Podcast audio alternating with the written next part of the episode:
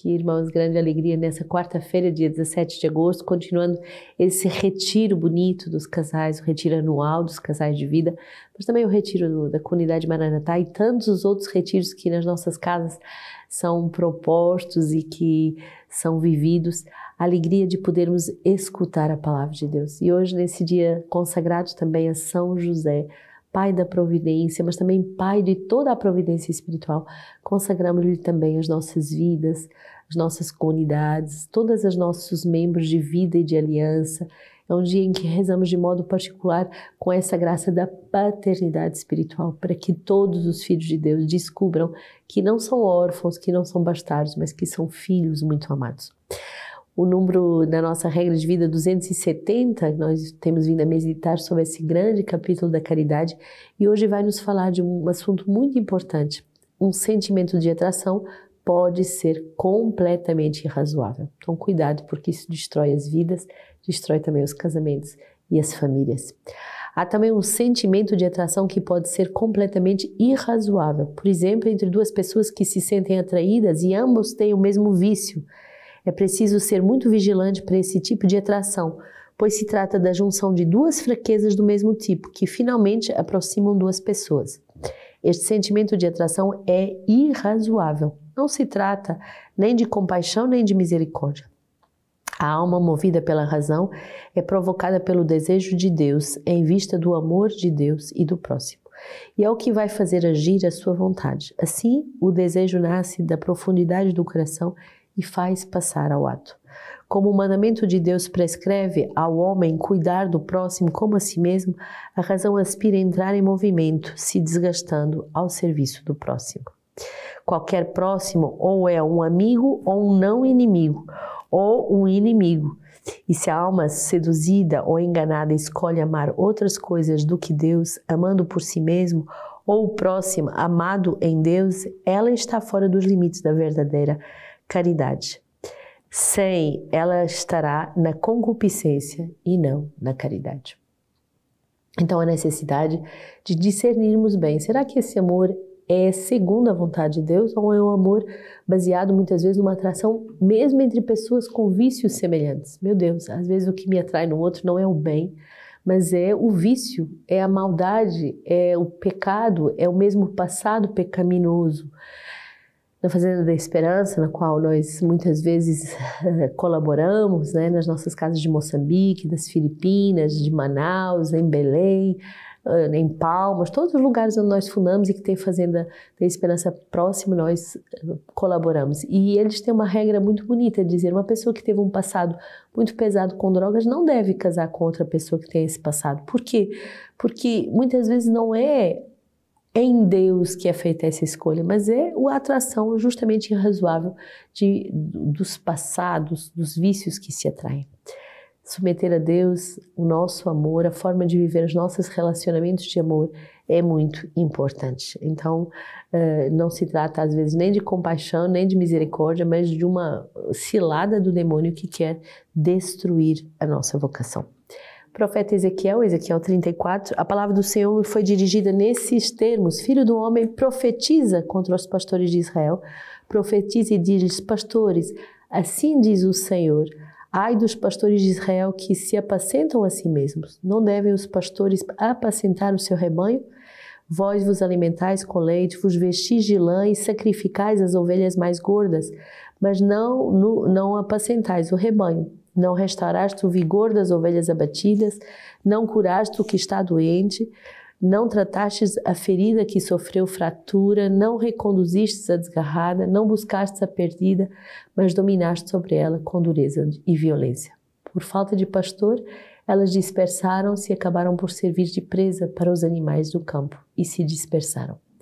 O meu rebanho dispersou-se por todos os montes, por todos os outeiros elevados e por toda a superfície da terra dispersou-se o meu rebanho.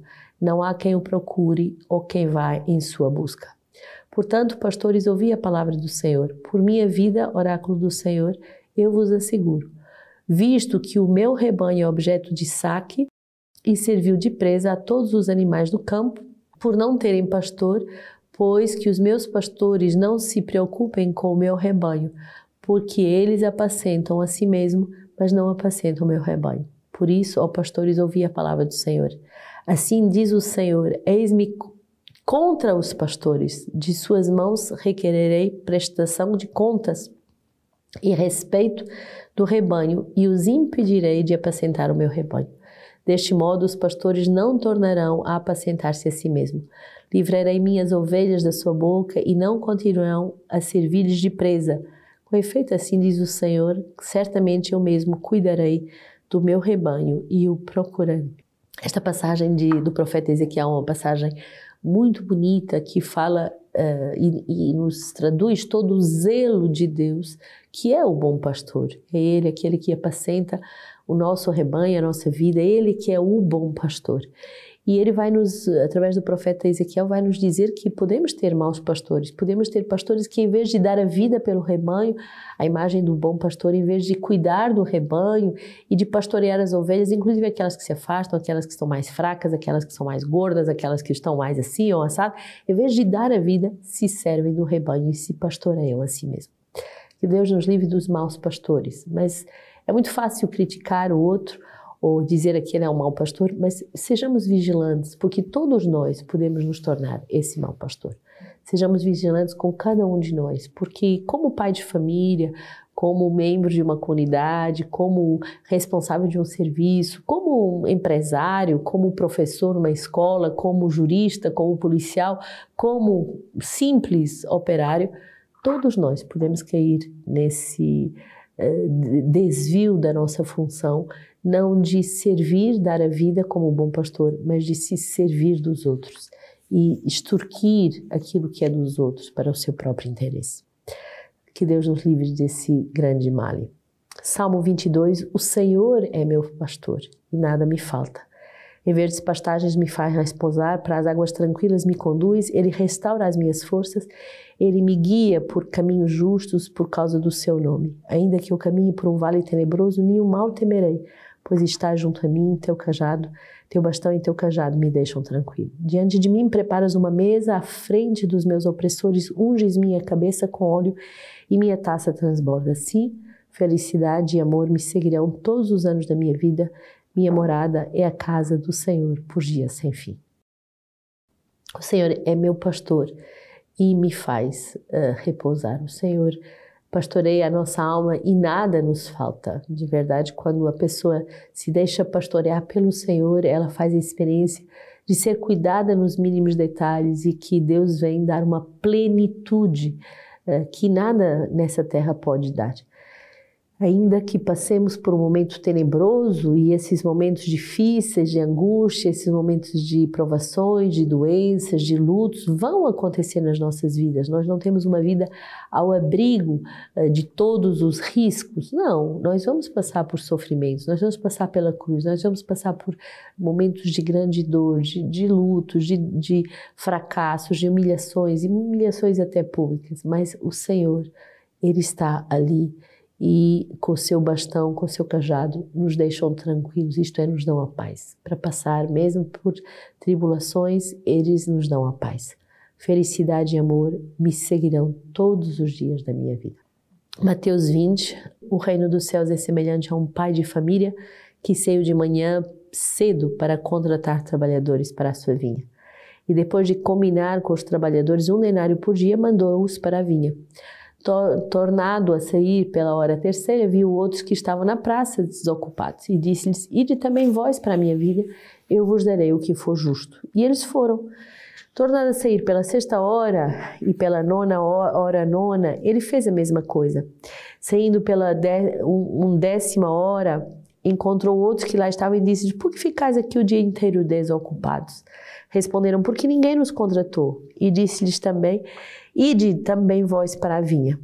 Chegada a tarde, disse o dono da vinha ao seu administrador: Chama os trabalhadores e paga-lhes o salário, começando pelos últimos até os primeiros.